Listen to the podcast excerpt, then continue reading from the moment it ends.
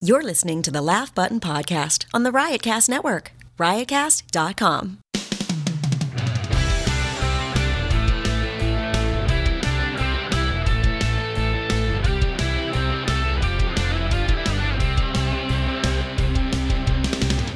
Welcome to another episode of the Laugh Button Podcast. I'm your host and your editor in chief of the laughbutton.com, Matt Kleinschmidt, and I'm here with Bram Teitelman, editor in chief of metalinsider.net, our sister site. Yeah. And we I also think it's a have- brother site, actually, if you want Your to get brother that. site? Would be bros. I think sister works. And then we also have very special guest, Brittany Brave from the Laugh Button Metal Insider Hybrid. Sure. From everything. From everything. under the sun. she was supposed to be with us last week, but she uh, she could not make it. It was also her birthday last week. So That's we're why kinda- I so we're- couldn't make yeah, it. That's exactly what it is. Because you have a life. Well, yeah, it's a national holiday. Oh, that's not what it was. One more year of life. And it was also the day that uh, Beyonce twins. So Yeah, it was Beyonce twin announcements. Which, by the way, you have a special kindred thing for Beyonce. Yeah, a little bit. Yeah, there were two big announcements on my birthday two years in a row. I mean, I knew it all along, but now just the rest. They're of both the world. Beyonce announcements. They were. What was the first one? Uh, Formation. She released her single and announced Lemonade and the World Tour. Oh, okay. Um, Felt personal, but I didn't want to overthink it. And then this year, two bundles of joy. I mean, By the way, can we talk about the photo for a second? Like, it's fucking ridiculous, right? yeah, there's that that internet meme going around of like Deb from Napoleon Dynamite creative directed the shoot. Uh, oh, I haven't seen this. Oh no, yeah, and it's it makes a lot of sense.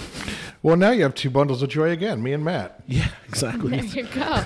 good, good, good. I feel like Beyonce. yeah. So, uh, welcome to the podcast, Brittany Brave. This is your first time. Bram, you're an old hat at this point. I'm very old. And Mark, and uh, Mark is actually continues his furlong. Where, uh, Hi, Mark. Where's, where's he at this year? This week, he's in India.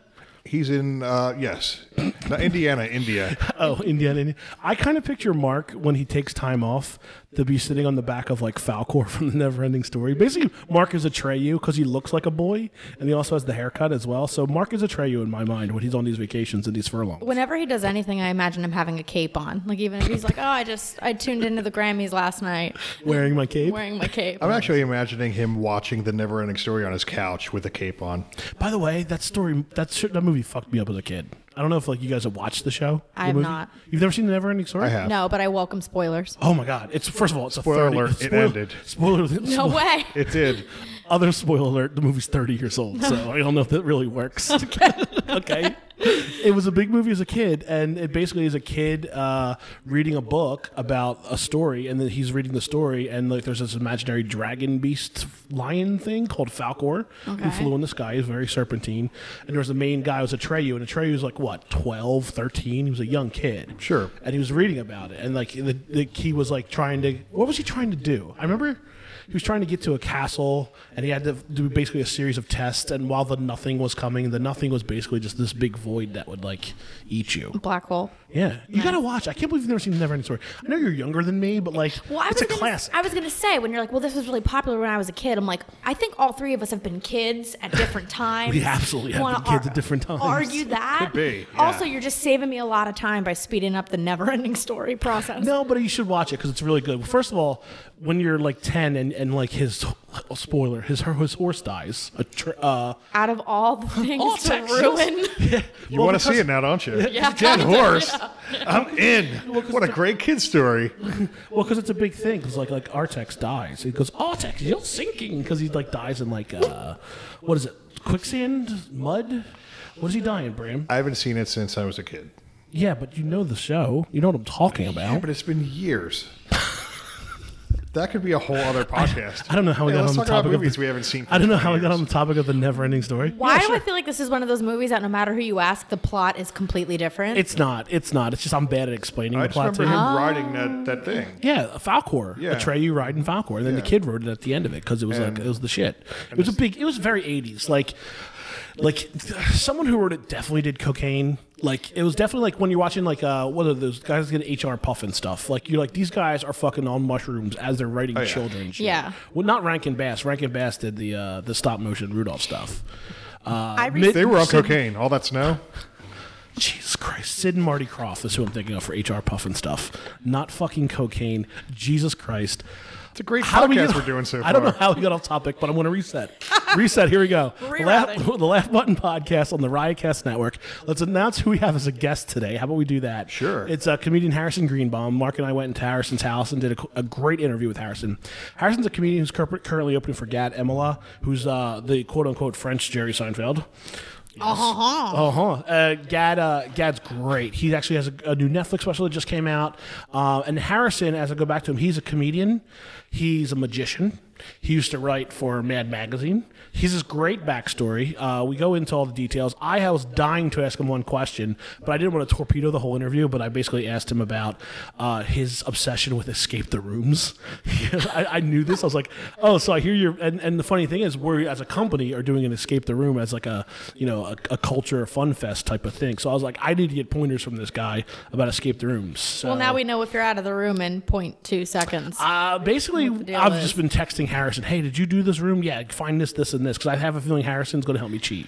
I'm so that's- actually- that's, my ace in the hole. Hopefully, no one else listens to this because Harrison's going to help me win at our fucking fun club. I have two thoughts. One, I hope that uh, I'm on your team.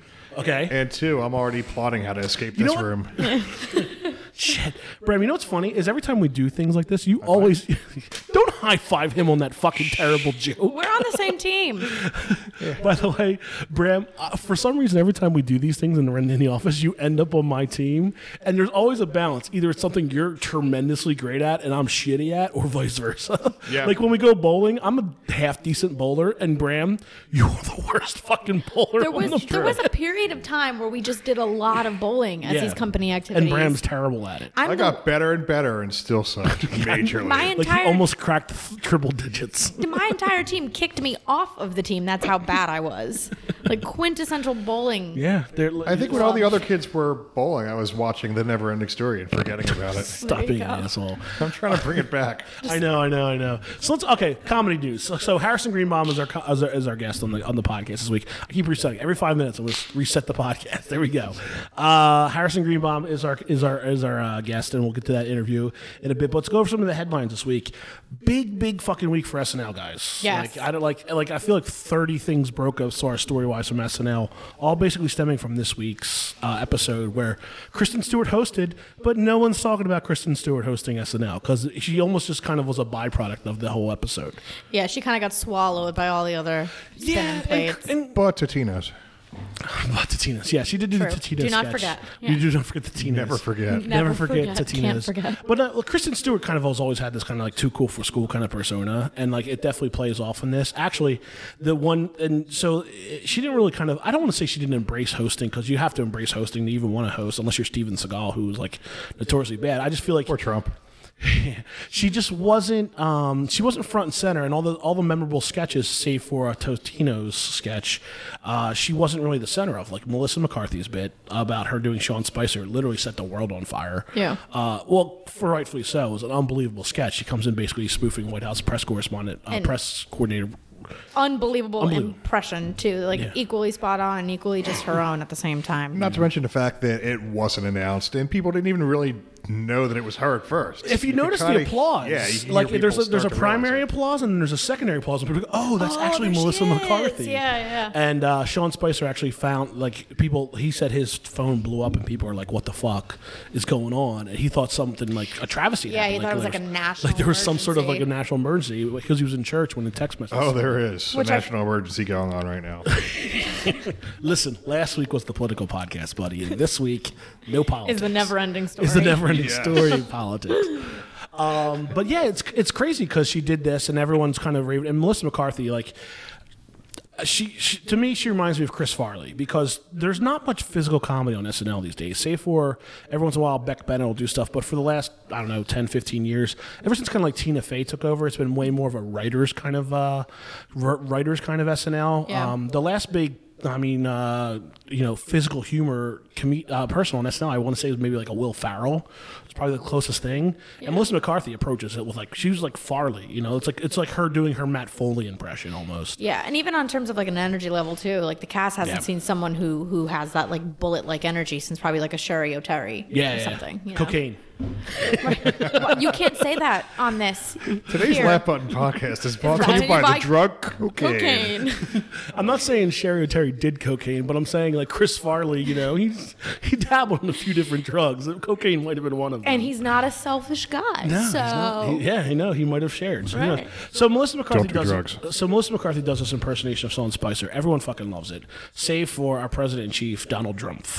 He didn't like it either. Actually, he was like, No, that's he'd what I'm got- saying. No, I mean Spicer was like, Well, Spicer kind of laughed it off like a, uh, the way a politician should. but then he was yeah. like, it got mean. The show got really mean. But he says he didn't say his impersonation got mean. He said Alec Baldwin's impersonation of the president got mean. That's what he said. so it just means it got real. Yeah, basically. Realer than ever. But I but I do think I mean a few things have happened though. But like the ratings just came out this morning that SNL's ratings have not been this high in 20 years. Mm-hmm. So clearly they're, they've tapped onto some sort of zeitgeist. I mean, 20 years. That's even talking about they've beat the ratings of 2008 when Tina Fey did the whole Sarah Palin stuff too. what show or anything, any band or artist or anything, wouldn't want the president being like, hey, this sucks. Don't watch this. It's terrible. Yeah. Well, I know that's the funniest. What thing. could possibly go wrong? And if you you listen to Lorne Michaels in any interview, like he wanted it to be this cult rebellious comedy that kind of shook everything up when he kind of created it. Well, yeah, it was it was it was, it was the show of the counterculture Yeah. when it first started, but it hasn't really been the counterculture in a long time. No, it went through a brief period of time where it was very uh, internet trend friendly and Well, yeah, because I mean, they had to make that transition to like th- that was around the time of Andy Sandberg and the Lonely Island, where they had to kind of make that transition. So, I mean, I think that was actually very important for them. But I think I, I don't know if it's they still feel like they're responsible in some way for quote unquote normalizing Trump. They get a lot of shit about normalizing Trump by having him on the show last year. But I think that it's kind of found okay, we can definitely. These are some establishment people we can kind of still poke holes in, and um, we talked about this last week briefly about like you know when that person f- appears on the show, it no longer becomes funny. You know, so like I, I like when they don't have politicians on the show, they don't have the celebrity they're mocking on the show. And now it's really funny because it's actually really getting under the president's skin. Well, that's he's the sitting funny- around watching SNL, like on a Saturday night. He's Yeah. actually sitting around watching it. I, I I- I don't know. I mean, but so at like, least we know for that one hour and a half everything's okay. yeah, no buttons are being pressed. Yeah, nothing's exploding. Uh, yeah, I guess, I guess so. But so so the Sean Spicer thing happened, and the other thing that really kind of got under his crawl about it was the fact that it was a woman portraying Sean Spicer. I don't know if you heard this, Brittany, um, but like Trump literally got mad because I did. He said oh, he's like a woman was portraying a man, and he got pissed at Spicer for this. And somehow I'm not surprised that that would be his his gut reaction his Achilles heel. Hmm. whatsoever. Yeah. Um, but I mean, just to you know redirect it back to Melissa McCarthy. I mean, it's that gender ambiguous comedy too that she Yeah. has as well that you gotta pat her on the back for. Um, but that or in- grab her and forget it. hey, stop. Oh, excuse. I stopped. I stopped. she grabbed that impression by its By Uh, the tiny hands, by its tiny little hands. You, you know what? And Melissa McCarthy had a great weekend because she had that Super Bowl commercial about the Kia commercial about Yep. saving the trees and saving the rain. Like she had a really great weekend. And the funny thing about it was, I actually just watched Boss for the first time that Saturday. Yeah. So I saw her in Boss, which by the way, underrated. Great movie if you haven't seen it. Her in Nice. Boss. I've not. she she's great. It- It's exactly what you'd expect from a Melissa McCarthy movie. So I watched Boss, laughed at that for two hours with my wife. Fast forward a couple an hour or two, SNL, and she's on SNL, and then she's doing a Super Bowl. So like I just did nothing but pay attention to Melissa McCarthy all weekend. So- Yeah, not the worst thing. No, not at all, not at all. But so Trump gets mad that a woman portrays uh, one of his cabinet members. Now I personally think- Allegedly, well, that's the, that's the, There's just leaks coming all over the this place. is true. The leaks are coming. That that's that's something. I'm that not talking actually- about the ones that take place in Russian hotel rooms. either. but he's also, but he's also been. It sounds like he was Spicer wasn't his first call, his first choice for that position. So I think he kind of doesn't like Spicer to begin with. Yeah. Spicer was like kind of like pushed upon him by Ryan's Priebus, so he's looking to like you know kind of wage any kind of war he can. Yeah, against his own poke people. holes wherever he can. Yeah. Exactly. So I also think he thinks it's a weird de- defense of his cabinet by saying something like that. Well, I, you I know, don't. I, and- yeah, I, I think the way that man is is he doesn't like the looked weak in public, and and if people in his cabinet look weak. He therefore looks weak. I think that's what it is. Absolutely, Yeah. yeah. But uh, with that being said, people suggested like John Fugel sang and uh, a couple other comedians suggested like Rosie. Oh, well, they actually first they said a woman should do it, and then someone said, "Hey, Rosie should do it," because Rosie and Trump had this feud years ago when Yep. she was on The View, and Rosie basically said, "Yeah, I'll fucking do it." if yeah, I she have said to." like whenever the time comes, I'm there. I'm, I'll, yeah. s- I think her exact words were like, "I'll serve if called" if or something. called, like, yeah. yes. I mean, yeah. she already got like referenced in a debate. Yeah, You know, she Throw did. back all the shit he talked And about her. yeah, because it's funny because they didn't because this week Steve Bannon appeared on the show, but he appeared as the Grim Reaper in the cold opening. So Yep. they don't really have a quote unquote Bannon in there yet. But with Alec Baldwin hosting this weekend, who's done Trump for the last six months or so, um, it very well could be. It'd be great if like Melissa McCarthy, Alec Baldwin, and Rosie O'Donnell show up and just kind of do a whole cabinet cold open type of crazy. I would watch the whole show. That should just be the whole show. So And it would probably be the, the if if you're saying that it's had its biggest ratings in 20 yeah, had its years, biggest rating in twenty years. this Saturday is probably the, the weekend to watch. I I- I- I think it is that we can watch. And going back to Kristen Stewart and the whole episode, the episode felt edgy for the first time in a long time. First of all, she drops an f bomb during her monologue, Yes. completely accidentally. I'm not. I'm not fully convinced. The rebel, uh, Well, yeah, the rebel, in the- me the thinks it was rebel. a little orchestrated. It's highly possible. yeah, So sh- there's that, and there's the whole weekend update flubs where, like, you know, basically Michael Che mm, flubbed the joke, redid the joke. Colin Jost came out of the uh, piece with Keenan Thompson, like almost ending weekend update, and they're like, hey, there's a whole other segment. And then you have the Melissa McCarthy thing, the cold open. Like, for the first time, it felt like it was a live show. Like the show's always been live, Yeah. but like it really felt live this. Here's the week, for thing, first like- time in a while.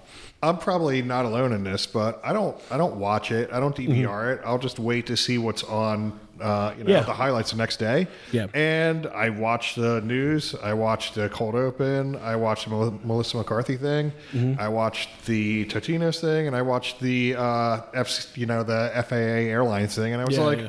I just watched about The whole 35 minutes. episode. Yeah, exactly. Yeah. With Basically. ads out and musical guests, like I probably watched about over half the show. Yeah. And if over half the show was relevant and I watched it and I was entertained by it like I was, that's that's something. Yeah, That's yeah, saying definitely. something. I think it's also worth mentioning too, and it kind of goes back about a, a minute or so here um, about SNL's move into digital and the digital shorts and how Yeah. that was such like Yeah. a, a necessary thing. They needed to. Um, the political commentary for SNL, though, nine times out of ten, they always keep that to the live sketches, which I Yeah. think is important. You know, very, very seldom, or at least they're really strategic whenever they decide to make one of those politically charged skits, something that you can watch over and over again and Mm-hmm. Yeah, on yeah. a digital short, roll it out that way. Um, so yeah, just and it kind of echoes your point that there was this this fire to the show, this Yeah. organic. Who knows what's going to happen? It is live. It is sketch comedy. It is hit or miss. Yeah, it felt like that for the first time in a long time. It was very like the live thing, and unfortunately, it was Kristen Stewart because I think she worked better in the pre-recorded bits. The two bits were Totino's and the uh, what was the other bit she did? She oh the uh, the meet cute bit with Pete Davidson. So like those felt like more her, but uh, yeah, for the first time in a long time, the show felt live. It was actually really cool. So I'm curious to see what they do this weekend, and then. The final thing that came out of SNL this weekend uh, is the, the, the, the thoughts of NBC turning Weekend Update into a weekly show, into a once a week half hour show like on Thursday nights. finally all my incessant letter writing and protesting they're listening thank you nbc it took you long enough All right. i'm a fan Yeah, clearly. Well, I mean SNL. I mean SNL has done the specials. Like they'll do like the Thanksgiving special, and they'll show like an hour of all their favorite Thanksgiving sketches, Christmas and Yep. Easter and Valentine's Day. But this will actually be a new half hour. They did an hour previously for the election, but this will be like literally like almost like a Samantha Bee or John Oliver type of show every Wednesday, every Thursday night. yeah, I and I- kinda, go ahead. I think like just for comedy, you know, it's it's kind of creating content that's mimicking exactly or kind of responding to whatever the consumer wants Yeah. and needs. So even if it doesn't become this permanent fixture in SNL history, that's totally okay. Mm-hmm. At least for the next handful of years or however long, like there's a demand for it. Yeah, yeah, yeah. Yeah. I think they have enough problems filling up like a consistently funny 10 minutes uh, on on the show personally. Really? Okay. Uh, I don't know. I think there's enough better places to get, uh, you know, a weekly burst of whatever, be it John Oliver or Samantha Bee. I think that they're really covering Daily Show. Yeah. Um, I think there's enough out there, and Okay. if they maybe if, if they made it monthly, I think it'd be great. okay. I th- I, I could oversaturate. I could see them repeating stuff. And It always kind of felt like an a la carte own variety comedy show to me, though. It did. It felt like something that kind of always uh, had its own breed, I guess. Yeah, I mean, uh, well, Update usually has its own writers. Yep. So, like, you know, there's the main writers and there's people that kind of just focus on Update. I also think that if they were to do it, the question is, like, do you take the anchors from the Saturday show and put them on Thursday as well and have the same people writing for it? So, I mean, like, Lauren Michaels has enough clout at NBC. I mean, shit, he practically owns NBC between producing SNL, producing a variety show of some sort in the summer, and then producing Seth Meyers and the, and the Tonight Shows. His Mm-hmm. nice little SNL empire. Yeah. Like, he's got a him and Broadway Video, and then he also has the web version with Above Average and all that stuff. So I mean, like he definitely has an empire and clout to do whatever the hell he wants to do. And NBC, he has long enough of a track record with NBC that he'll, they'll let him do whatever he wants. But I also think that he'll do it smartly if he does it at all. So it's just interesting that it, I, I personally think it's a good thing for NBC because if you think about it, Seth Meyers is doing really well with his like political, a closer look type of stuff. Um, Jimmy Fallon doesn't touch that shit as far as politics. He In fact- touches uh, Trump's hair.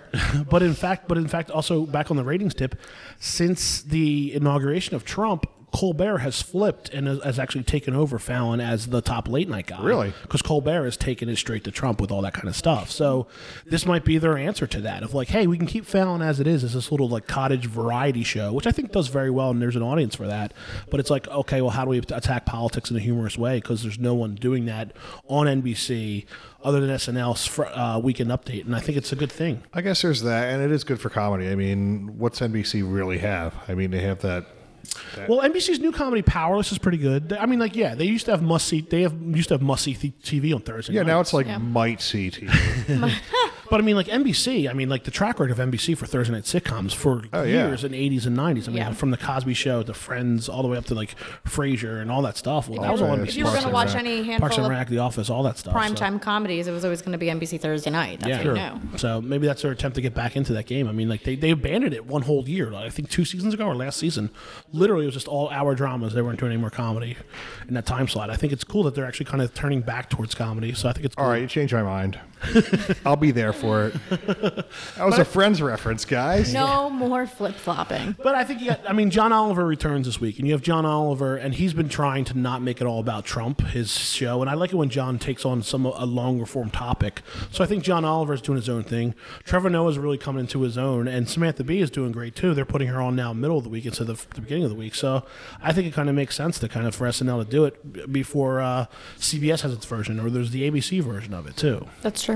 And uh, John Oliver said he was going to stay away from Trump, but I don't know if he's going to be able to. Like, he spent other so thing, much yeah. time on it and does such a great job skewering him. Yeah, it's tough. It's definitely going to be tough. I mean, but at the same time, it's like he only has so many hours of the week, you know, versus It's a half hour. Yeah, I mean that's what I'm saying. He's got one half hour during the week. Trevor Noah's got what two full hours because he's Monday through Thursday, he's a half hour piece. So he's got two hours to talk about some other shit too. There's so. also a lot of different ways, especially from a comedic perspective, that you can attack Trump or Yeah. cover Trump as well Politics too. or anything like that. Yeah. Yeah.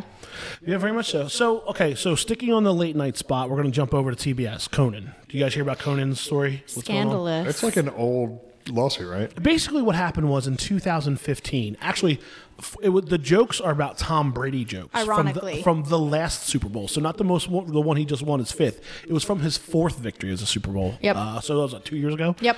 basically there's a guy who runs a blog and there's a lot of guys out there so they, they basically write late night monologues they put them on their blogs I, I know plenty of examples of blogs that do this uh, people just kind of like oh let me see if i can write some jokes letterman when he was on the air used to have people submit jokes and like if they make it to the air he'll tell it and you'll get like a little bit of compensation there's plenty of people uh, that write that kind of stuff um, but he writes a blog and he basically wrote a couple of these tom brady stories about five of them in, in total and and he's accusing conan of Taking stealing them. them taking him for his monologue a couple years back.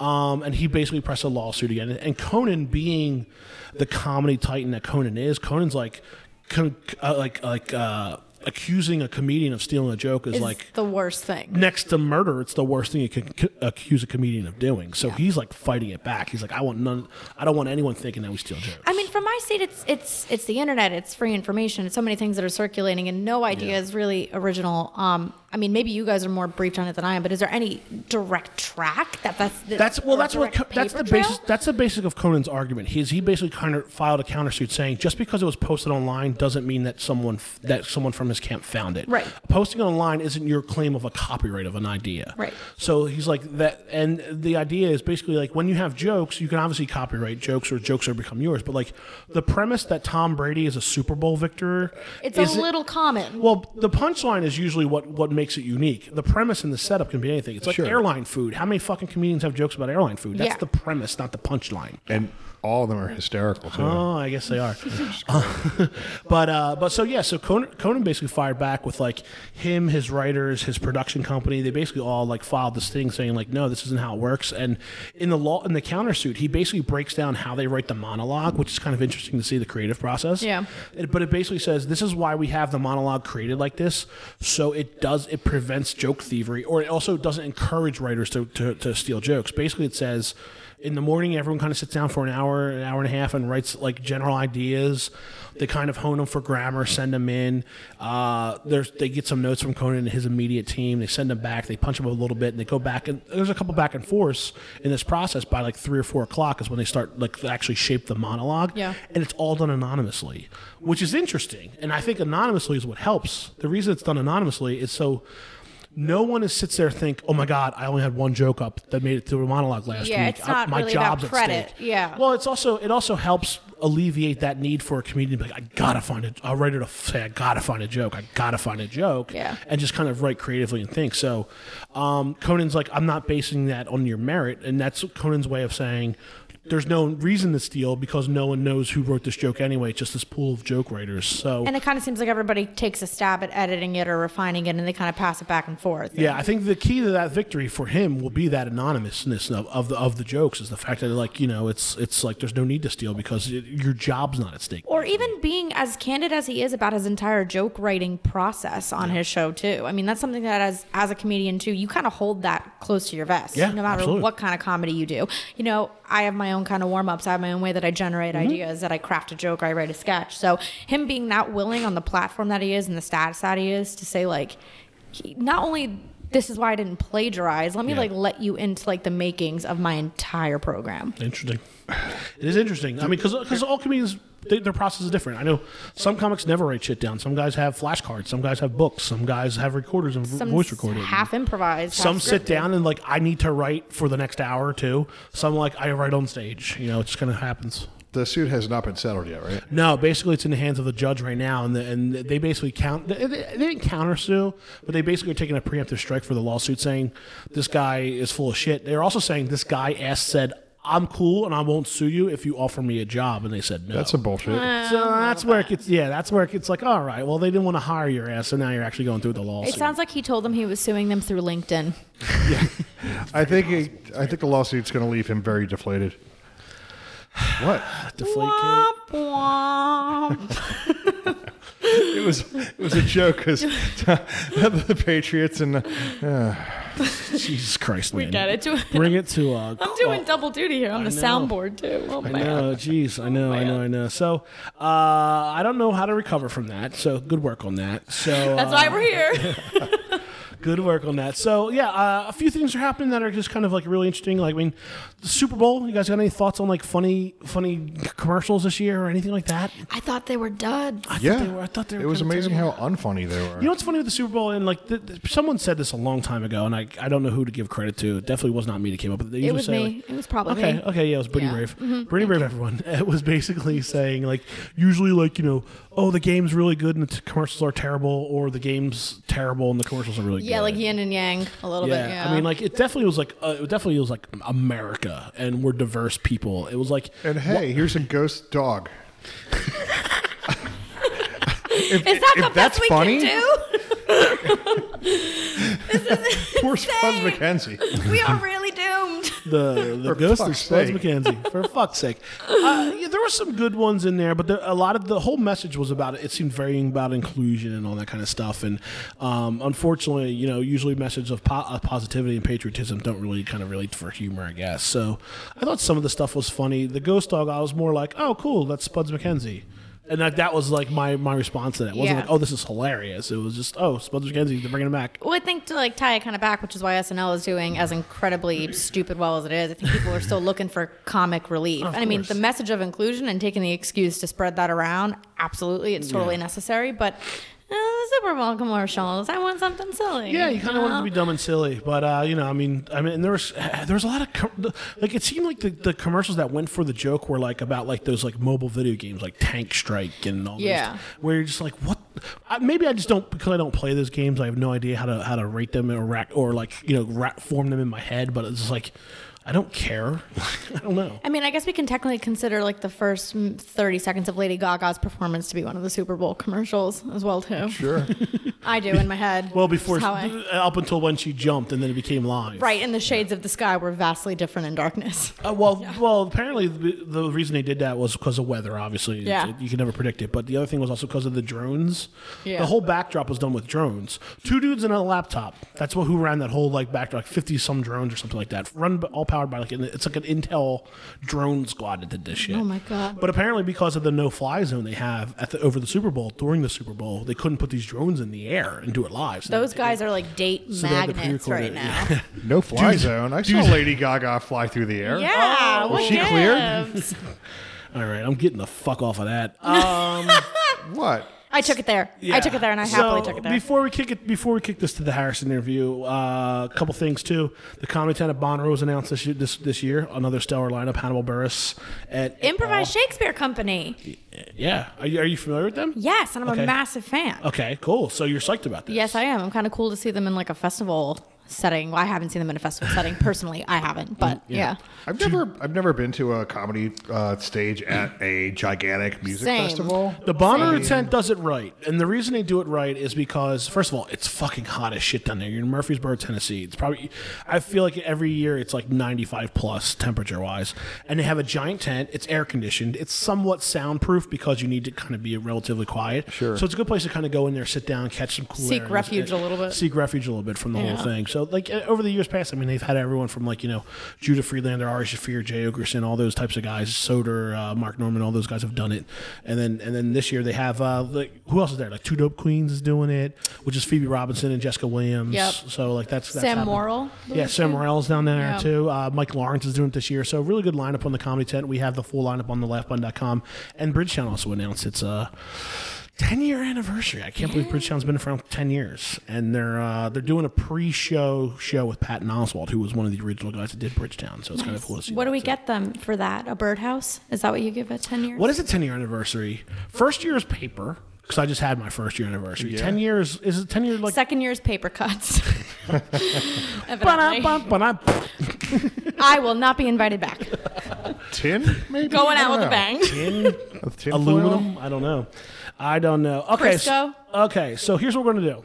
We're gonna cut to the to the Harrison Green Bob interview, and then we're gonna come back. We're gonna wrap this fucker up. How about that?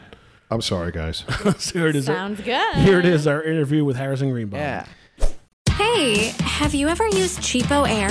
for years, and I really like it. With Cheapo Air, you can book online, use their app, or even over the phone. They've got great prices on over 500 airlines and millions of accommodations. They're my go to for travel planning.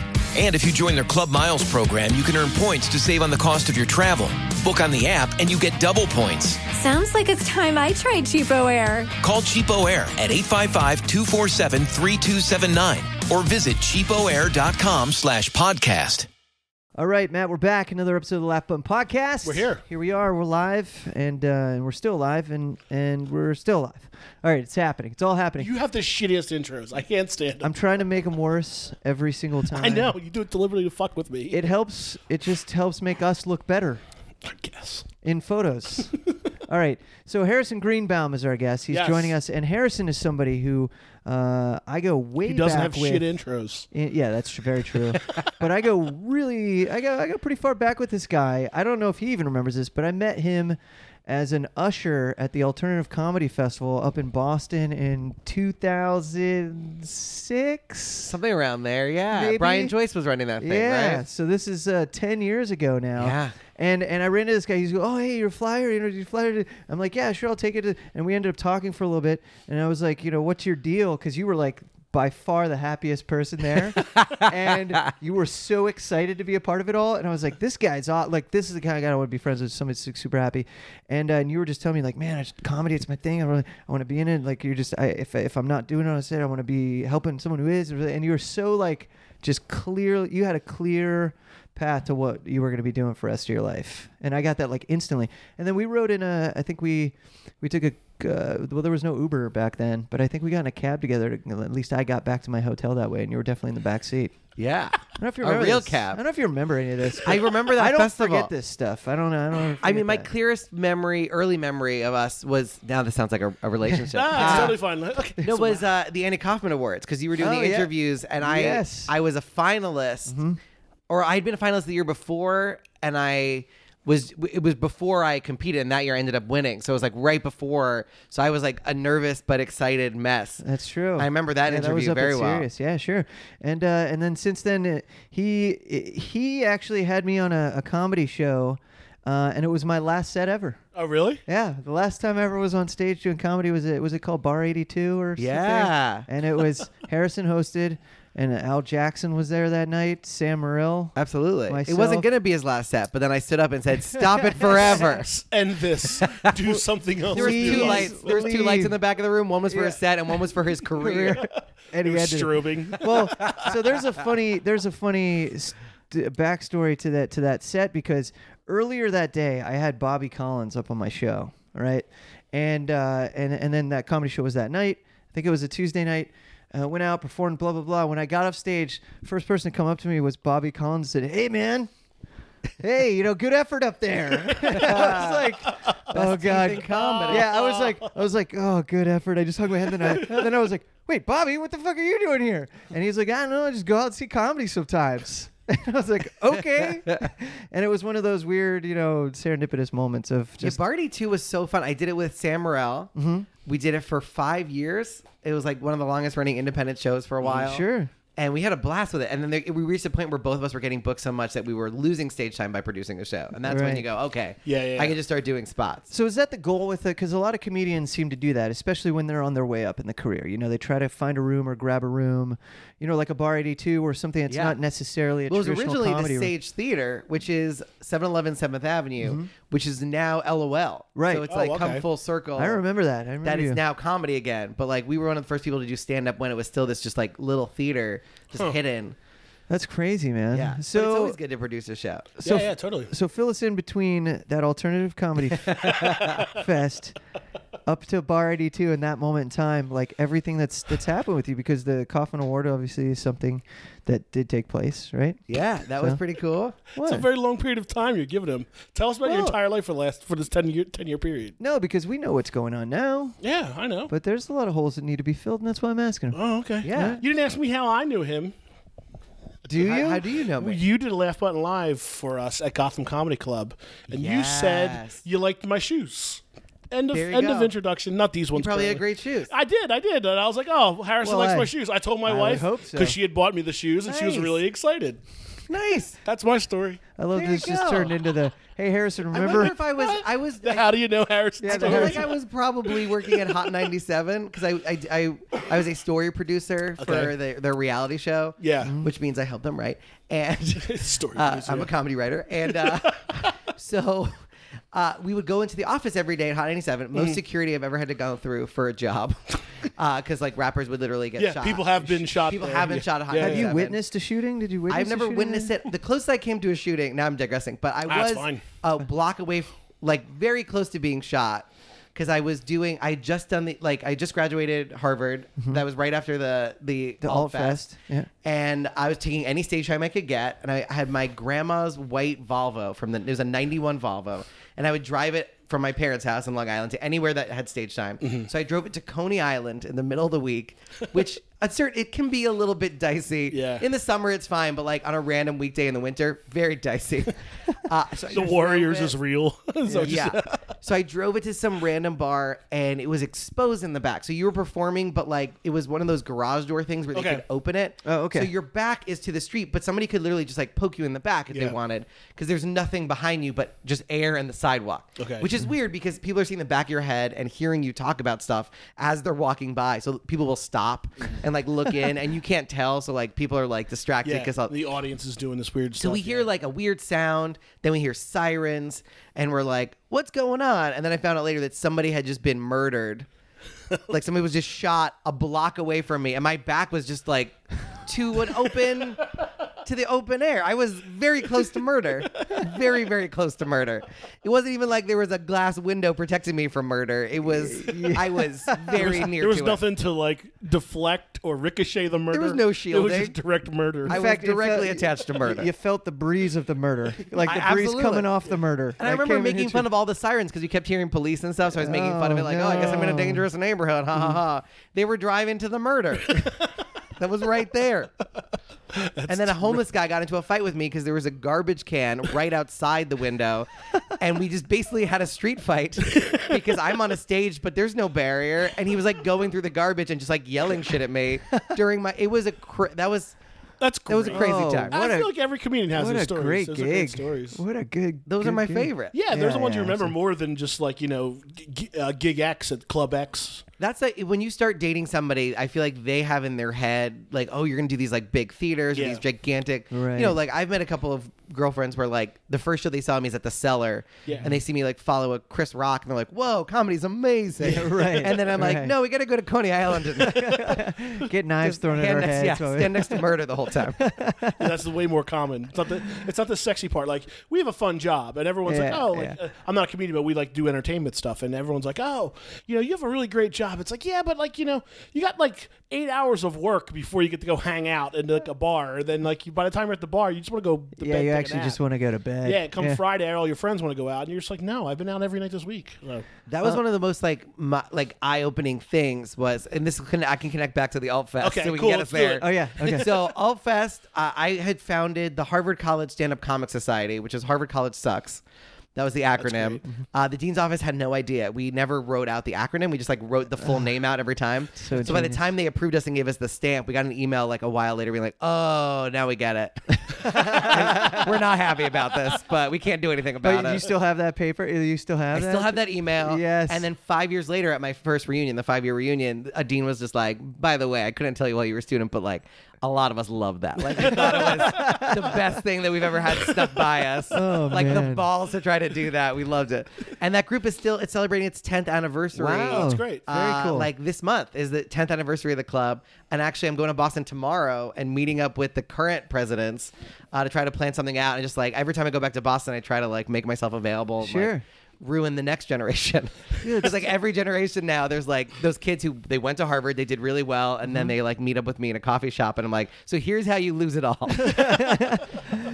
well, but but what a cool thing! You're able to go back there and and like you set a goal goal for yourself. You're achieving it, and then they get to see that, and like that's got to be super inspirational too. Yeah. Like like you're you're that guy. You know what I mean? You're I'm at the top trying of the food so chain. hard to be that guy. There's a lot of other like we have some really great alumni. Alumni, yeah, alumni. That's always the plural. Yeah. Um, Alexander Patry was the president after me with Megan Amram. Both Oh, of them wow. are super successful. Yeah, Megan Amram's, Megan's yeah. Uh-huh. writing right now for The Good Place, and uh, Books Alex and, yeah, and Twitter. yeah, Alex has a great book, The Field Guide. I'll plug it. The Field Guide to Awkwardness. It's fantastic. um, but she's the like the yo- she's the only writer under thirty and a female that's like a, a fully full columnist at a major newspaper.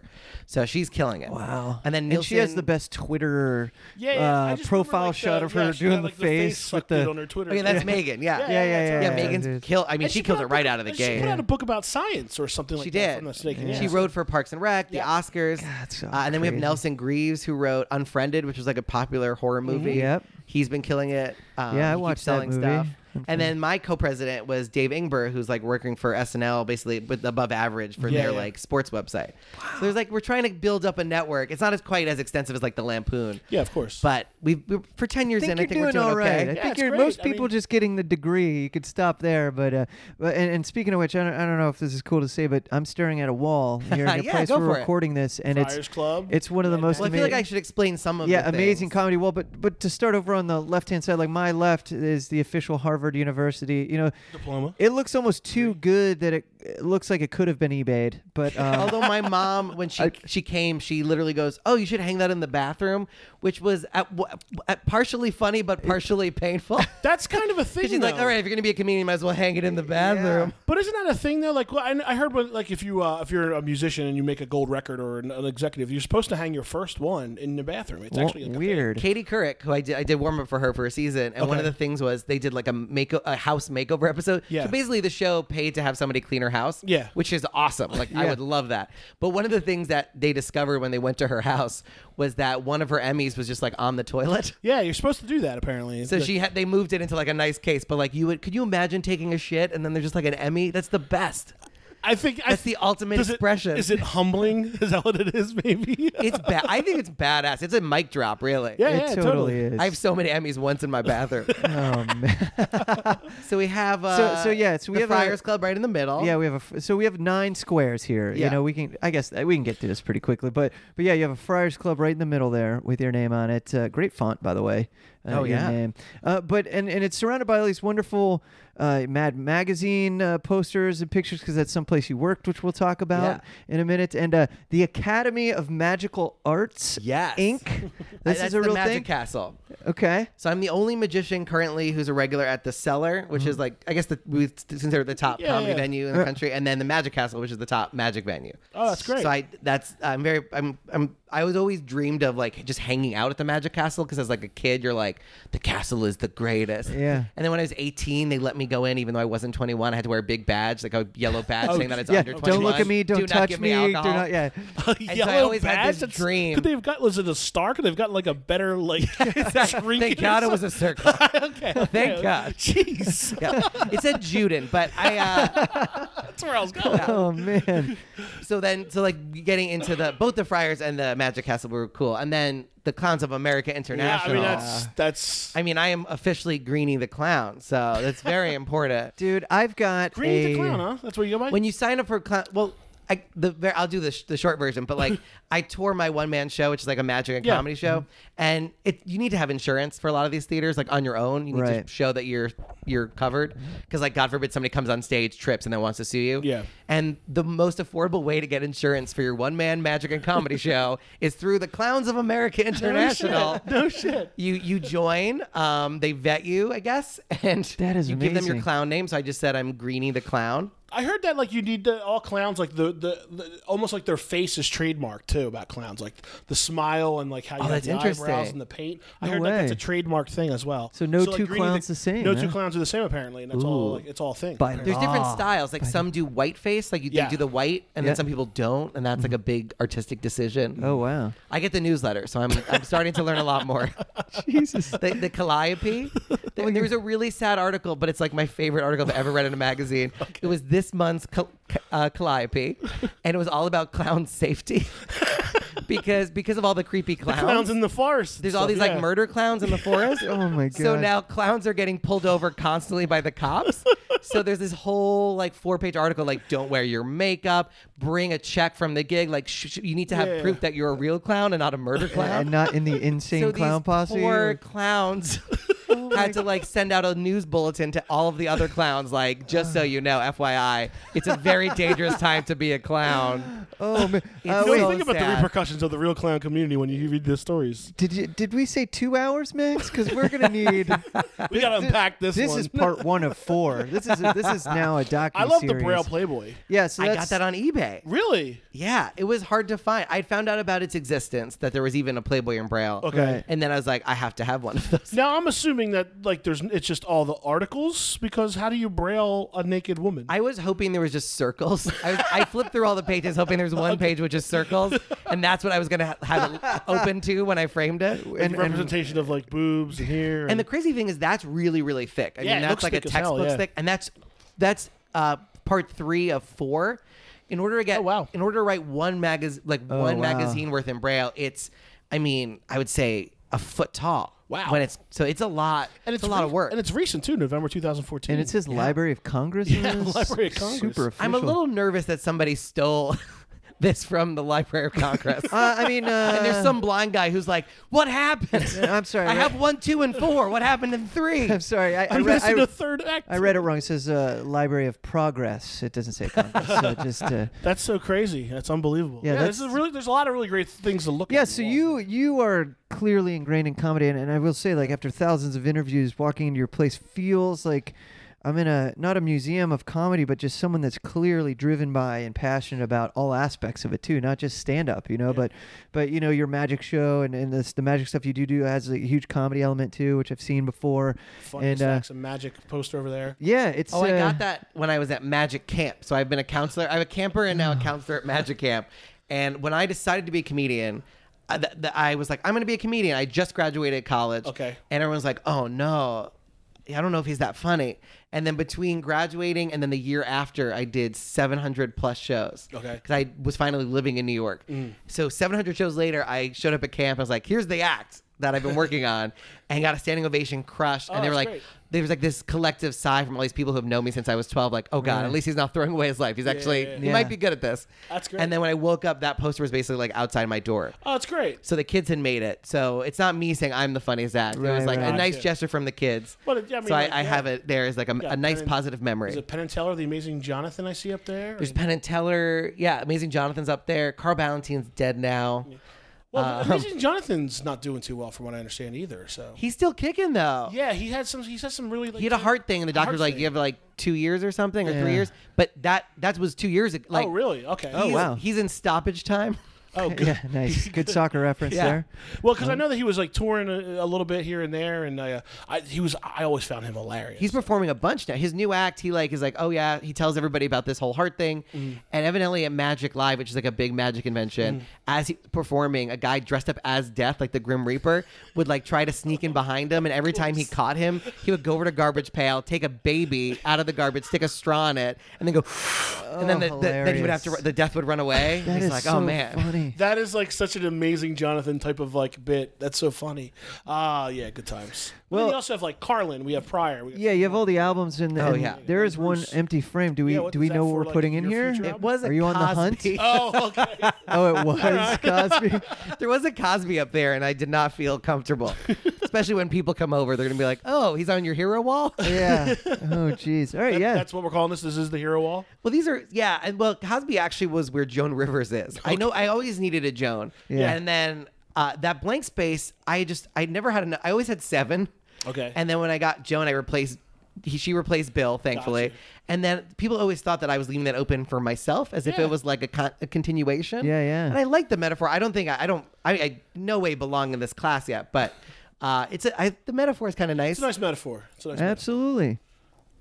All right. Uh, so Harrison, uh, y- there's a lot to. Oh my God, we can go down so many I, paths, man. I We're- have questions. I have questions, but I have a feeling if I ask you this question, it'll take up the rest of the that's podcast. just go ahead, ask it, man. I heard you're a fan of Escape the Rooms.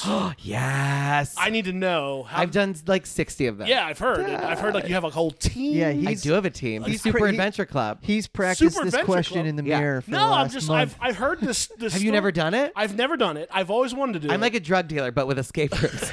I like will corner comedians and be like, "Have you not done this?" I'm like, "Here's a list of the best ones." That's So so. I've amazing. heard you've done it. So like I've, I've always wondered like what it's 60 about. times, I yeah. know. I've heard, but I've heard like there's terrible ones and there's great ones, and I've heard uh I've heard there's teams and like I competitions. mean, it's like, drugs. I feel like there Yeah. are bad drugs and good drugs, but they're still drugs. You still, it still does something to you. There's still a stirring. So what do you do? You just tell people you have a cold, you got to go pick up some medicine, and then the it next thing sounds like you you know, have you're a gonna cheat escape the started room. out as just like, "Hey, let's go to one escape room," and then my team, but we like will do four in a day. jeez. and we're like and we're very good at it because Okay. we've done so many so normally you have an hour Yeah. so we'll like call up a company they'll, they'll build four rooms and they'll be like we're gonna do all of your rooms we'll just book up each Yeah, room yeah. in a row so it's presumably that would take like four hours Yeah, or yeah. five hours Right. and some of the companies are really cool about like they'll have the room set up basically as soon as we get out of one we can go into the next one Oh, cool. but we'll like take their 60 minute room and do it in like 30 minutes Oh, no. and then like run to the next room And they're not ready. Yeah, they're and screwed. they're just like this thing that they but they like they, it's very rare they get to see a team that like gets what they're trying to yeah, yeah, do and, and appreciates it and like yeah, we're the ad for an escape room at this point. I was gonna say, is we it- did a room where they took a group picture of us, and it's the Groupon picture for that room. Oh, no way. Is our team? what? so what's the team called? Super Adventure. We're the Super Adventure Club, aka the Date Ruiners, because there was a long period where because we're five, Okay. and sometimes a room will be like we we'll, we'll sell twelve tickets, Yeah. and now we do it during the day, like during the week. It's very rare that somebody else is with us, but at the very beginning, we would have like a date with us, okay, okay. and we they they've never done an escape room and we're like veterans so they would just kind of get a date where they get to watch a veteran escape team escape like by the time they figure out what's going on we're like seven puzzles ahead we're just like taking things out of their head like oh i know what to do with that i'm like but what So we've kind of ruined some dates. That's that's incredible. So it's just like a so so who's on this team? Is it like it's just me, friends, or- uh, two magicians. okay, Uh, one's a mentalist, one's more classically magic. Okay. Uh, a, a detective. Well, not a detective. He's a, he's a cop, but I want to say he's a detective. doesn't make this. But he's a New York police officer, Okay. NYPD. Okay. Holy And then uh, bartender, musical theater, his uh, fiance. that's incredible. and how did this team come to be? Just like And it's great having one a at cop, it. 'cause uh, there was help a- one at this is it. the real Avengers This we is- just described here. Well, the crazy thing is, so that's our East Coast team. Oh jeez. And then I met. I have a buddy from Magic Camp who has a West Coast team. Okay. Oh, They're called the Getaway Guys. But we refer to them as like Super Adventure Club West, and Wait, we're so- Getaway Guys East. so you call up It's a really the place. Avengers. You, you call up a place and you drop your name, and they're just like, "Oh yeah, right this way." So like, is it to that point? Uh, They we kind of know some of the designers. Like when we show up, they're like, "Oh, hey guys." oh really? so they know, or they'll make us do like a breakdown. So we've done more rooms sometimes than the designers themselves. Okay. So they'll be like, "How does it compare to other rooms? What Oh, would you right. change?" Yeah, yeah, yeah. So we've helped some of these rooms like come up with ideas Oh, to you're- improve their room. you're like the Creative you're like consulting. the That the sounds hacker that gets hired by the government so they can work in security. That's exactly what that We is. did like when I was just in LA literally like three days ago, and we I did two rooms during the day, and then the night before there was a puzzle hunt at the Magic Castle, which was amazing. It was like this guy David Kwong, who's another Harvard guy, who was also in the Harvard Magic Society, Mm-hmm. nice, which I all had to full like circle. I brought back to life, uh, and now I think is dead again, but. Yeah, I'm. That's. I needed a hobby. I felt like I had spent s- literally all waking hours doing comedy Mm-hmm. and or magic. That I needed at least something that was not directly related. Mm-hmm. So And that's been just kind one of fun day. You're like, oh, let's go do this. and I just did it on a whim. Like I want to keep doing it. It's a high. It's a really Wait, like, how crazy how high. is there no documentary about this yet? I'm sure There will should one. be. Why why isn't somebody problem is- following you guys around? if you I mean, I guess you'll give away the puzzles. And that's the rooms, problem. If so you good. film somebody doing an escape room, you're giving a that escape room is over for anybody who's watched it. So there is but, but I that, think like- you can Well, get do away they- with just teasing but stuff. do they and reset it can things? be I'm- more I'm about also what's ass- going on in your regular life. I'm also assuming they reset the rooms at some point too. Yeah, or like you find a couple companies who are about to retire a room. You're like, do Yeah. you mind if we, m- you know, Yeah, immortalize shoot. this room before it's dead? I love it. This room. I Do you have know. a favorite? So, what's your favorite room? What's been the room? What's the room of rooms? Ooh, there is a room in Manhattan called the Maze of Haikana. Okay. It's a Russian company. The Russians are insane. okay. Koreans I, I and the get- Chinese really kind of started in New York. Like most of the stuff was in Koreatown. Okay. Then the Chinese came in. Uh, but then the Russians, they're insane. And they're like slowly taking over the market. Okay. And they do not care about the law. Oh, They're no. Amazing. Oh, well, I don't want to like. I don't want to die. we did one where it was just two people. What are you and- talking about, Matt No, but- Kleinschmidt? But I've definitely heard of like people. I've KL. definitely heard of people like where like you know you, you might be tied up or something like that in Oh, types of or- rooms, and I don't Yeah, know. We did a room from one of the Russians Yeah. that was two people handcuffed, hooded. oh, And I then don't we know. were, I don't we know were if I'm down with chained into that. separate coffins. Jeez. oh my And god! there's usually nowadays there's an This is- escape button. Like there's a red button, and if Okay. you press it, Yeah. it releases the room automatically. So like Yeah. God forbid there's a fight, red button out. Yeah. So you're never actually trapped. Okay. But there was no red button in either of those coffins. and as far as I know, we were legitimately chained. Like they wrapped chains around the coffin. So if there was a fire, we would have just You're done. been in our coffins. You're done. Well, so that you- I don't want to do. well, you're already in the that I want to be coffin, I like, guess. oh, well, you got to do some math on a wall and pull a book, and like a, a, a, a door opens. That's They my, were- that's more my speed. No, now it's crazy. I mean, we Really? were in a room where we did all these puzzles, and then I had to climb through a vent, and I get to the end of the vent thinking it'd be like another room or something. Yeah. And there was just a gun. and I was like, wait, what? so I come crawling out, and they're like, "God, what's the clue? And I'm like, I just like held up a fake gun. I was like, they gave us a gun. and then this actor who was dressed, as- it was like an insane asylum. So this this doctor comes running at us. So I hand the gun to the cop. Yeah. So he shoots this the the insane doctor, and then the guy like quote unquote died. We're like, what the fuck is happening?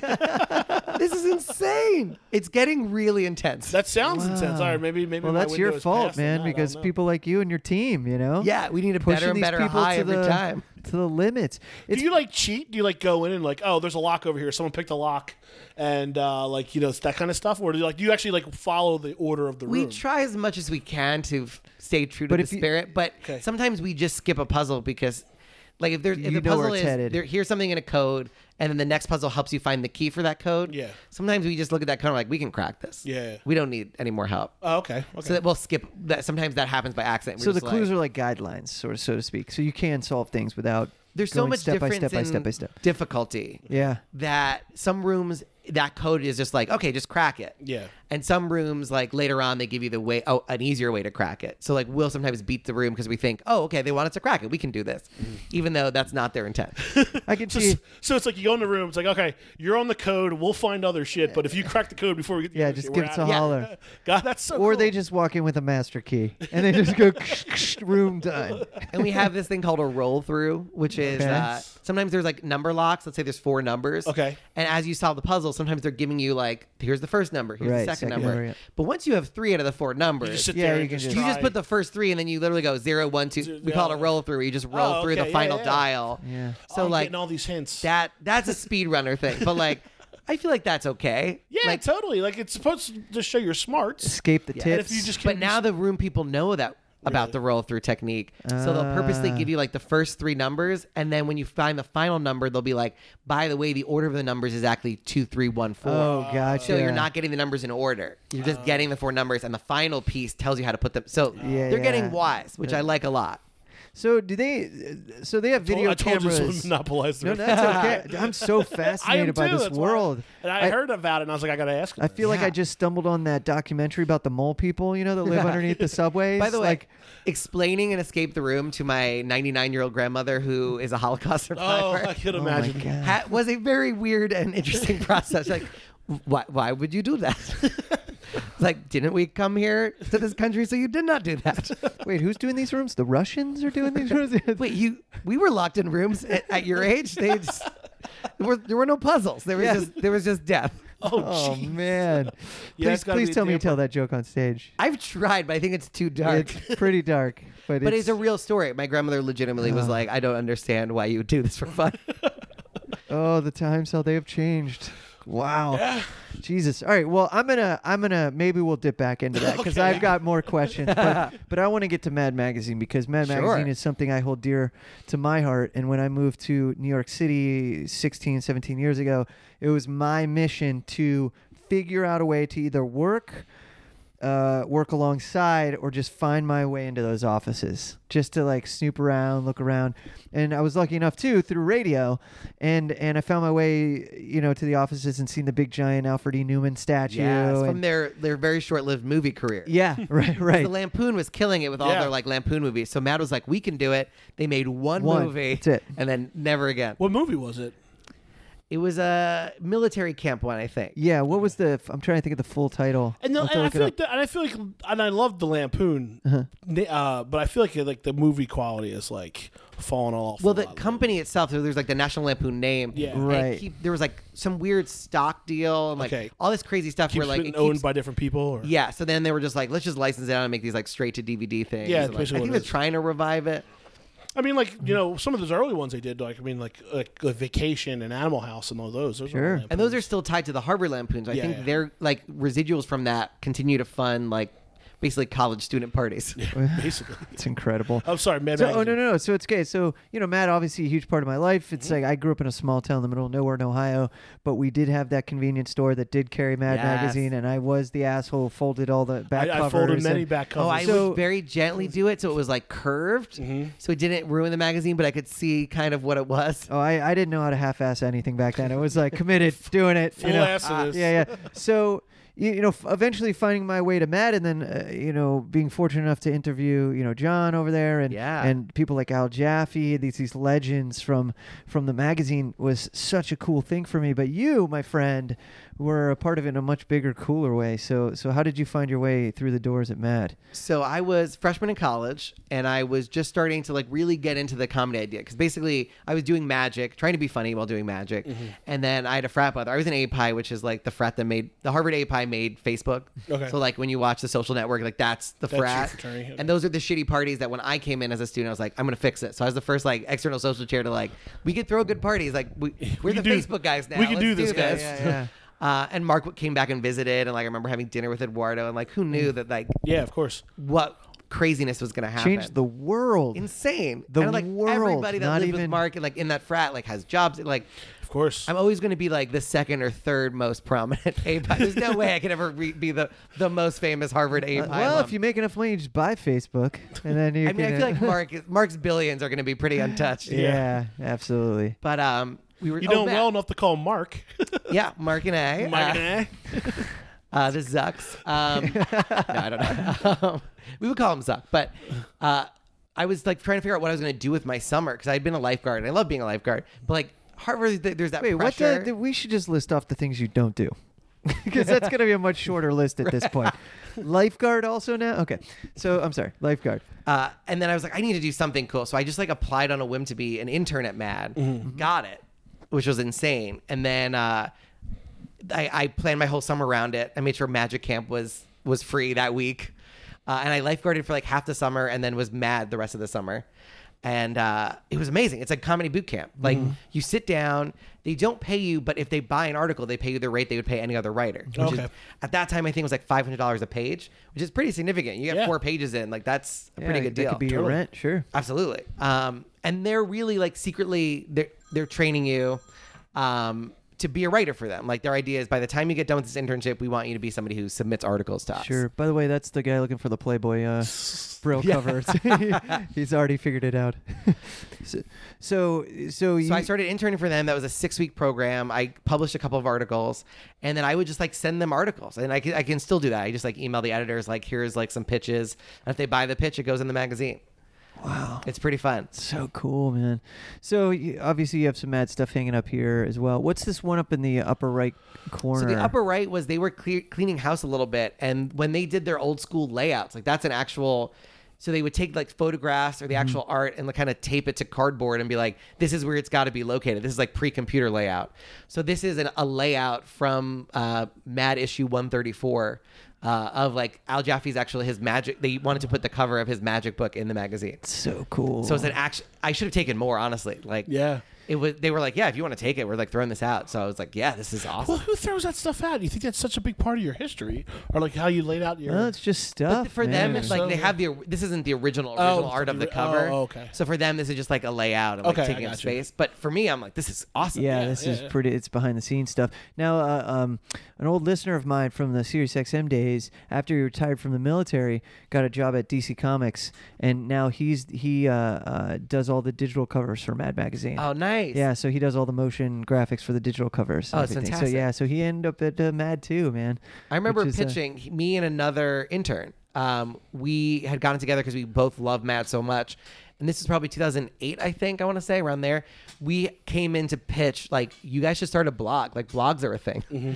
And, like, uh, unfortunately, Cracked kind of beat Mad to it. And that's Right. Cracked really, like, figured out the model of it. but now Mad is, like, is doing a lot more of Twitter and all that kind of content because Right. they're really good. Yeah, they're really, and really they're in the good. office office every day. So like, I remember pushing really hard. I was like, let's get, you got to get this stuff online. And like, you know, that's the one. And they're doing great. Like Warner Brothers, you Mm-hmm. know, is licensing out all their properties. And there's that mad cartoon series, which is really cool. Yeah.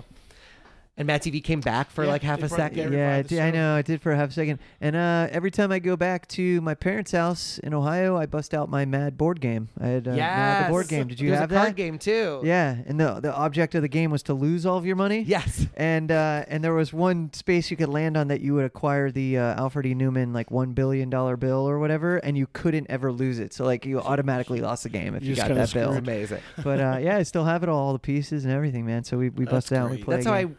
knew about Mad fr- was my my grandmother had my dad's cardboard box full of Mad. and Ah, it's so anytime I visited my grandmother, they would send us to like the closet, and I would go through it, and I would read parodies of movies I'd never seen with references I had no idea when I was Yeah. seven years old or whatever. But that was really. I remember just reading it and my dad loving it so much, and then being able to call and be like, "I'm writing for this magazine now." You must have freaked out. Like, It did was you keep it a secret, amazing. or did you wait until something happened and then you sent it to him? Well, as Like soon as I that- actually got the internship, Yeah, yeah. and then I my first laptop was a Gateway. Oh, sure. And I remember getting like They the, had the their cow, mailing right? They were the labels. cow. The, Yeah. Mad like would have these really cool illustrated, just lab- mailing labels. Mm-hmm. And I remember cutting out all the graphics to like, uh, so my laptop in school was had all this Mad stuff on it. La- It was last so- time it was I was so there, fun. John hooked me up with the um, one of those old pins from like the 50s or 60s where it's like a, a metal circle with the stem coming up the top, and you were to Yes. fold it. You know, you fold And it was the like pin vote over. for Alfred. yeah, yeah, and he found one in his drawer. He's like, "Dude, uh, this might be the last one, but it's yours." I'm like, Oh, that's "Oh, cool. sweet!" And so Love it. I haven't folded it or anything, but I've got it in a nice case. Yeah, it's really cool. I remember like my first day, they were like, "Oh, um, have you done any drugs?" I was like, "Oh shit, they're gonna drug test me," and they're like, "Yeah, because if it comes back negative, we might have to fire you." And I was like, "Yes, this is the best place ever. oh my god, what a way to make someone shit their pants yeah, uh, yeah, for a hot that's second. probably exactly the point. too. It's great." And he would like call for. Have you ever been in his office when he calls for a meeting? No, I haven't. He has a collection of like sound effect things, like a train whistle, and like weird, like weird sounds. So you'll just hear like a weird train whistle, and you're like, "I guess John's calling a meeting." Oh, hilarious. And one time, I just remember sitting in a meeting, and everybody's a gen- like everybody's so fast and so good at writing in that mad voice, Mm-hmm. and just I remember looking over. I think it was Joe Raiola, and he was just like wrapping his face in Scotch tape and like putting his nose into like a pig nose, and everybody like accepted it. And was just like, yeah, this is a thing that we do at meetings. and I think he was kind of doing it for my benefit and the other intern, because like everybody else, I'm sure has seen it a billion times. We're Yeah, like, yeah. this is literally exactly what you dream of when you picture writing for Mad is just a guy taping his face in silence, not even bringing attention to it. you walk in the door, the first thing you do, it's like, okay, here's your mad issued Slinky and your mad issued Yeah. Kazoo. Let's go. your Like, band aids, your Yeah, other exactly. things with the branded. That's names. so great. Very cool. Well, flash forward to today. All right. And we've been fortunate enough to catch you in, in a little bit of a break here. You've been on tour quite a bit. And uh, I think the last time I saw you, I ran to you in the streets of uh, uh, Just for Laughs, like up in Montreal, Yes. streets of My Montreal. first time in Montreal. Yeah, your first time there, and we ran into each other on the streets. Like, oh my god, we gotta hang, we gotta figure this out, and and so obviously it led to this. But but you've been on tour with uh, you know Gad, and let, let's talk about this whole experience Sure. and how So- you you wound up with this guy who's now making a, a prominent. Uh, he's he's putting his foot and marking his spot in the United States now. He's making finally. a huge So, dent. Yeah, It's pretty incredible to see how fast. I mean, it makes sense. He's li- bas- maybe the most famous person in France or the most famous comedian Mm-hmm. in France. So he has a lot of heat and skill and, and Sure. knows how to do and speaks like forty languages. I feel like his Netflix speaks specials in Arabic, like three Hebrew, languages. Yeah, English, French. So Yeah. four, which is, and can do comedy in all of them, which is insane. Yeah, that's Insane. insane. Wow. So so how'd that relationship begin? Because that's uh, you know it's not like oh I ran into American comic at said club in the hallway. He saw me tell a funny joke. Come on the road with me. I was just hanging out at the Eiffel Tower looking Yeah, for right. spots. right. Uh, but he no, I was I, I was at, he was doing a documentary called Ten Minutes in America. So the initial project was I'm gonna come to it was like Canal Plus, which is their kind of HBO. So they're like, all right, he's the most famous comic in France. This would be a fun documentary to send him to New York, uh, send him on a little bit of a tour to random places in America, and see can he do ten minutes in English. That's gonna be the experiment. So he comes to New York, and the first show he does is at the Metropolitan Room, um, and I'm hosting. That's the old Gotham. Yeah. Yeah. For Well, the people yeah, that know. Gotham still owns it, if I'm not mistaken. They, do. They do Yeah, different they do. stuff there. Yeah, it was a comedy show. Yeah. So I'm hosting the show, and Gad saw me, and uh, we were we hit it off, uh, and he, he saw me doing well. Like I made sure I did a couple jokes before I brought him up. Yeah, yeah. Um, and then he was like, "Oh, you know, I'm doing this show at Gotham. I'm like headlining it. Do you want to host that?" I was like, "Yeah, absolutely." So I hosted that uh, did pretty well. Then I, I made it into the documentary. Like my favorite moment, this is crazy, was he literally goes like, they go, why are you going to New York? And he goes, because they have the best comics in the world. And then it cuts to me doing a joke. And I was like, What? Jesus Christ. That's amazing. That's a nice man. edit. What? So you can't go to France now without sunglasses and a hat. Some people, Gad will like Instagram, like live Instagram or live Facebook. Uh-huh. I'm just saying it backwards, like I'm a grandmother. He has Facebook Live. Uh, so like, I did one with him recently, and he's like, uh, "Who knows who this is?" And then people start going Harrison, Harrison. I'm like, "Oh, so people are wow. following, which is cool." Pretty cool. Uh, although there was a couple of weird ones. Somebody was like Muhammad. I'm like, mm, I don't know if I look like a Muhammad. Seems like a weird. Maybe you used a different filter or something when you posted that one. Uh, so, I, like time goes by. I go to LA. I was like writing for this show for Comedy Central. I'm.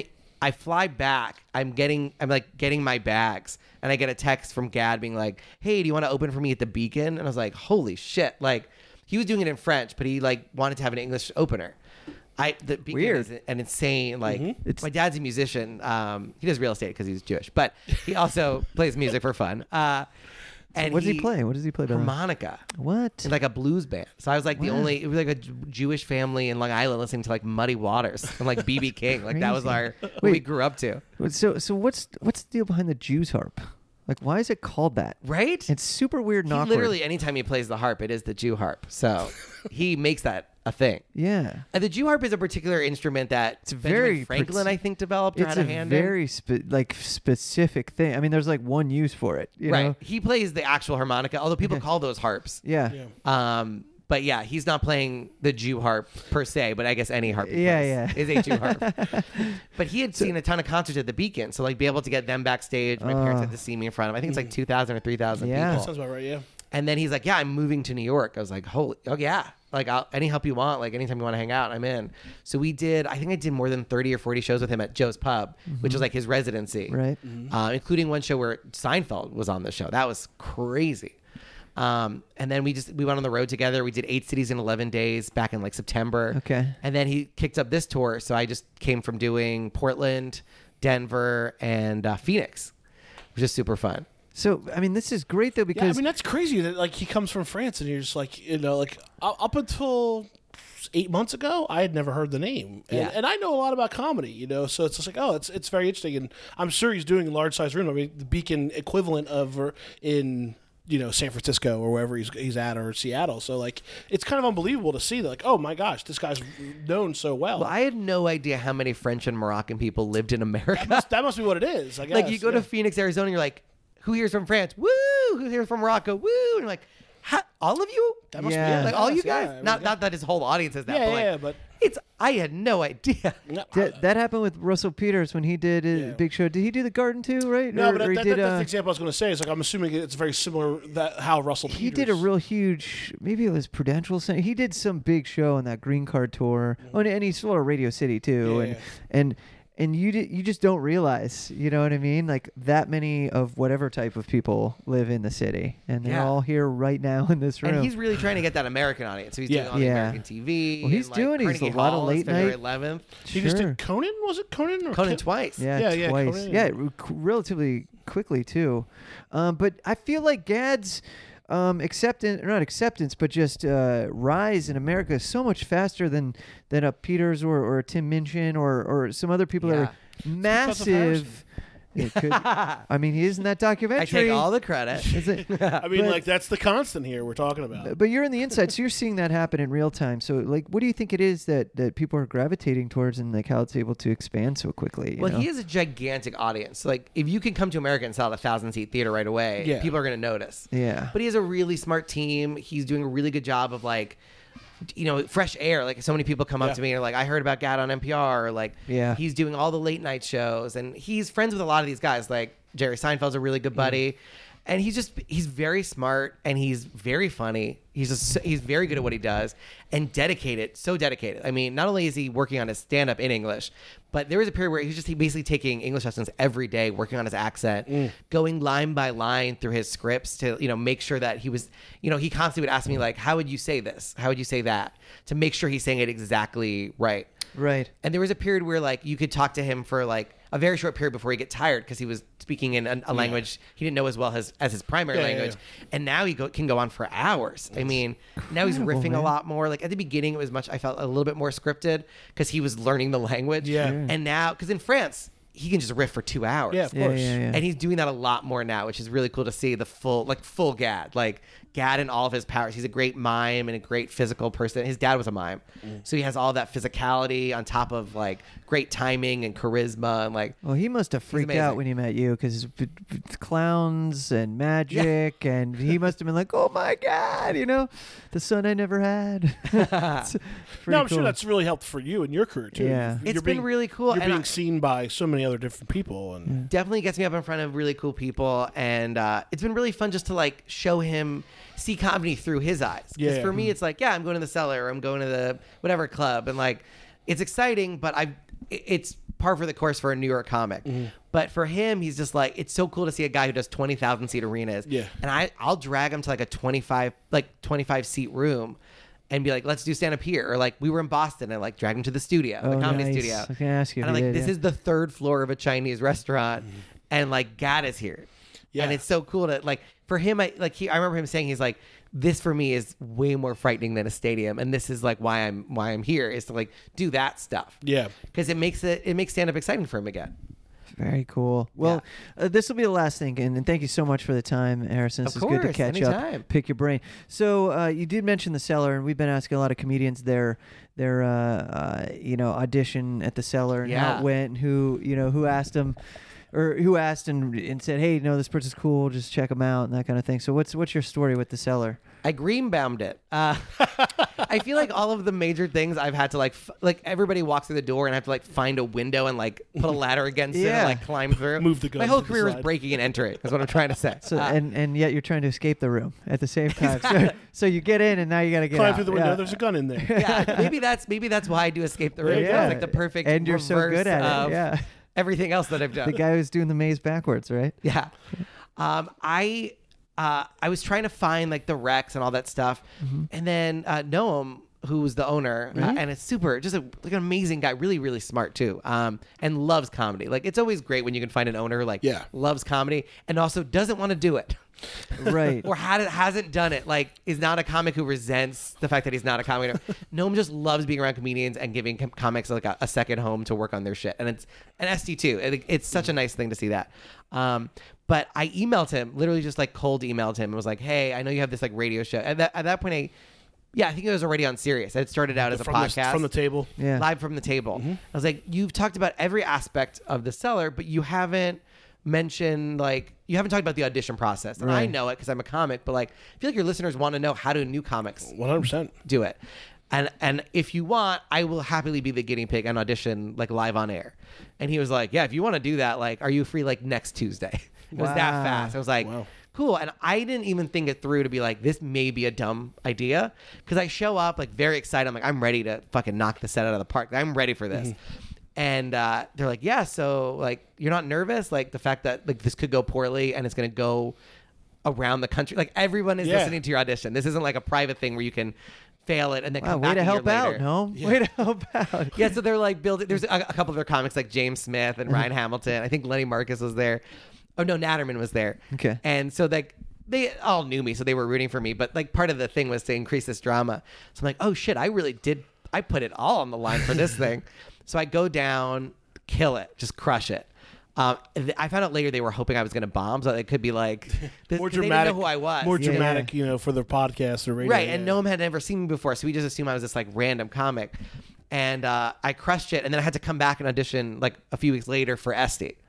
So I ended up having to audition twice. Um, and then once Esty, Esty like sits you down, and then you're really nervous because if she hands you her email address and describes how to send in your avails, that means you passed. Yeah. If she doesn't, then you haven't passed. But she's like, she has that Israeli countenance Yeah, yeah, yeah.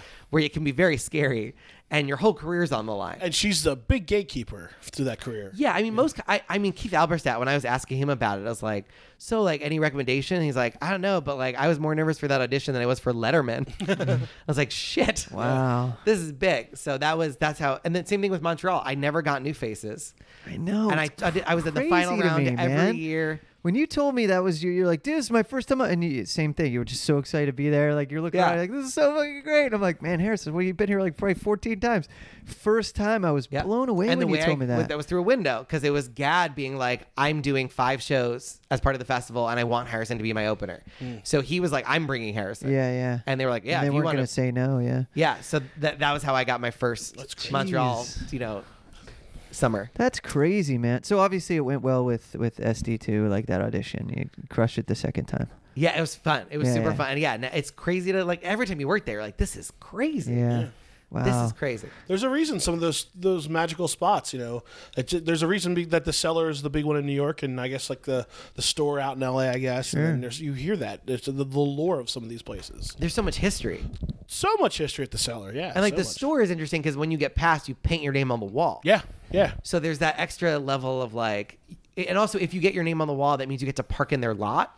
Really. Yeah. So when you drive up your car, if you're on the wall, you get to hand over your keys to like an intern who's like a, basically a, a new comic. Yeah. And they park your car somewhere in that lot. Otherwise, you have to drive around Sunset forever. Oh, I didn't So you know that. really want your name on the wall because it makes your life so much easier. Oh, I didn't know that was a thing. That's good Yeah. to know. Like, I- I- very as cool. as non comics, Yeah, we, yeah. we don't know that stuff sometimes. So uh, l- I guess we'll go out on this. The one of the final squares, the only one we didn't really talk about here is this uh, people magazine's Inside Comedy with, Oh, yeah. with Letterman, My sister got that for me. uh, Letterman, Joan Joe, Rivers. Bill Murray, Yeah. Eddie Murphy. Yeah, it's from 1984. It's the cover of People Weekly.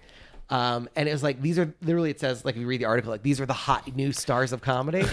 So it's Letterman in '84, Dangerfield who's like just doing his big movies. Yeah, yeah, yeah. Joan Rivers, Eddie Murphy, and Bill Murray. They're like these are the guys. These are going to be This the is guys. it. This is it, everyone. so I I love having it on the wall because it's like at some point these were like the hot new guys. They weren't just like the names that everybody knew. Right. They had to have that period where people were like, you should check out Letterman. He's real funny. That's unbelievable. So it's kind of like Well, it goes to Cool. show every comedian has that journey. You know, it's like it's. I don't. I don't. I don't know of any comedian that kind of makes that jump. Qu- Some of them do. Some of them get like you know touched by the industry, and then next thing you know, after four years, they're like you know they're wherever they are. But, Yeah. You know, for the most part, it takes a lot of uh, blood, sweat, and tears, and shit shows near murders. And jo- I mean Joan, yeah, exactly.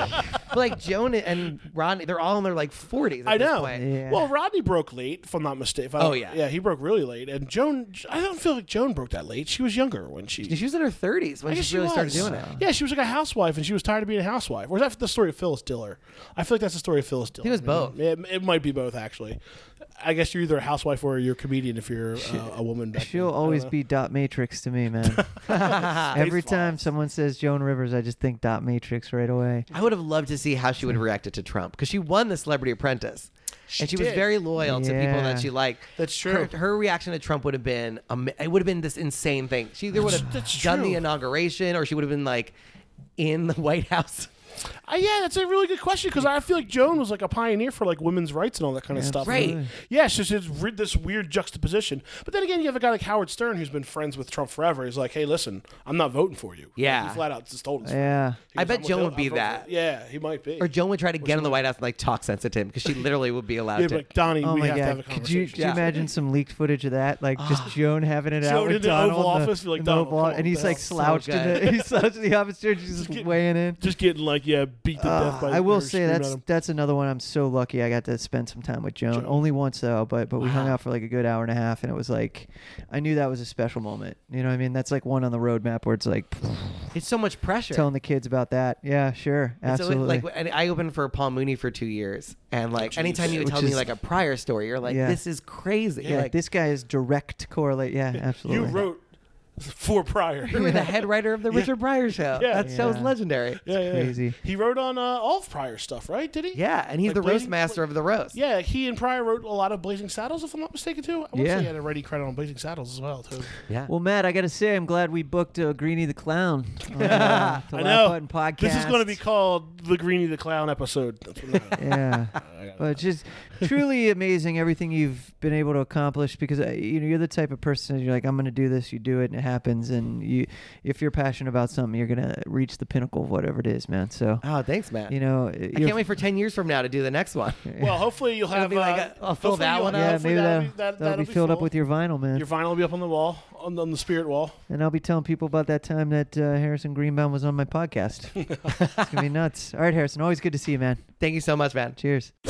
And that'll do it with our interview with Harrison Greenbaum on the Left Button podcast. Yeah, we psyched. So Went by really quick. we got is- we got escape the room tips, guys, that aren't leaving this room. So fuck everyone out there. I we feel got like the I'm a tips. part of the elite. so when we go to escape that motherfucking room, we're gonna escape that fucking room. the tips were directed at burning the room down. Actually, that's how, that's spoiler alert. That's how you escape it. Hide an axe in your pocket. Knock, knock the lock off the door. Destroy the room.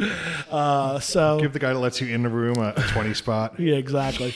So, uh, so yeah, so uh, go to leftbutton.com for everything you need. We have some trailers up for the new Amy Schumer show. I mean, the new Amy Schumer movie that she's doing.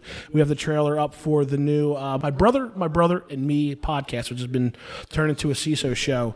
Uh, the new Detroiter show premiered last night, or I'm sorry, two nights ago.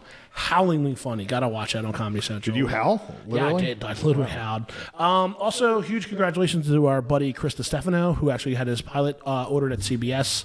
loosely based on his life by the production team of How I Met Your Mother. Um, yeah, and then uh, Netflix also released a trailer for Dear White People. Coming up, we got SNL as Alec Baldwin this week. Let's see what happens. And then uh, shout out to our, our previous podcast uh, guest, Roy Wood Jr. who's got a special that's ready to premiere next week, too. So Yeah. plus more details on that. In the meantime, you can find us anywhere you put in the laugh button in the socials at thelaughbutton.com. Read up, subscribe to our uh, our newsletter, get some news, reviews, and interviews. Buy some merch, support us. Have dreams come true. Um, You can find me at I am Kleinschmidt. Bram, where can people find you? Uh, you can find me on Twitter, Bramfilter, and if you like Satan, go to metalinsider.net to read all about heavy things. Bram filter like spam filter. Yes. I, I just got that earlier You today. just got- explained to yeah. someone else. I was like, oh yeah, that's right. That's why. That's, It's nutty. it took me a while. Uh, Brittany, where can people find you? Uh, Twitter, it's elusive. It's spelled Beyonce, B E Y O N C 8. No, I'm just kidding. Uh, Brit Brave, 1T. There you have it. Lots of tweets about I know. Uh, Yelp some- I know and someone. pizza. I know someone that has an Instagram handle that's like probably not Beyonce. That's their handle. yes, or probably Beyonce. probably oh, I know Beyonce. who we're You know what I'm talking, talking about, about. Yeah, and I was a it's a- little upset. It's a mutual Comedy Central friend. Mine is Brittany the Brave when he was interested, and it's as cheesy as you think. it is what it is. There are those thug life photos of her just like as a two year old, like, yeah, what's up, thug life? All right, so that'll do it. Uh, thanks for listening to the Left Button Podcast. Uh, till next week. See you later. Bye.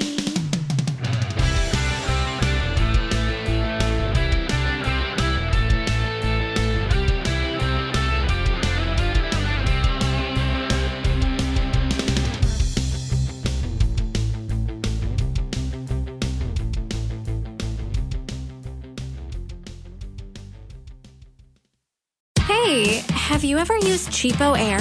for years, and I really like it. With Cheapo Air, you can book online, use their app, or even over the phone. They've got great prices on over 500 airlines and millions of accommodations. They're my go to for travel planning. And if you join their Club Miles program, you can earn points to save on the cost of your travel. Book on the app, and you get double points. Sounds like it's time I tried Cheapo Air. Call Cheapo Air at 855-247-3279 or visit cheapoair.com slash podcast. Hey, have you ever used Cheapo Air? For years, and I really like it. With Cheapo Air, you can book online, use their app, or even over the phone. They've got great prices on over 500 airlines and millions of accommodations. They're my go-to for travel planning. And if you join their Club Miles program, you can earn points to save on the cost of your travel. Book on the app, and you get double points. Sounds like it's time I tried Cheapo Air. Call Cheapo Air at 855-247-3279 or visit cheapoair.com slash podcast.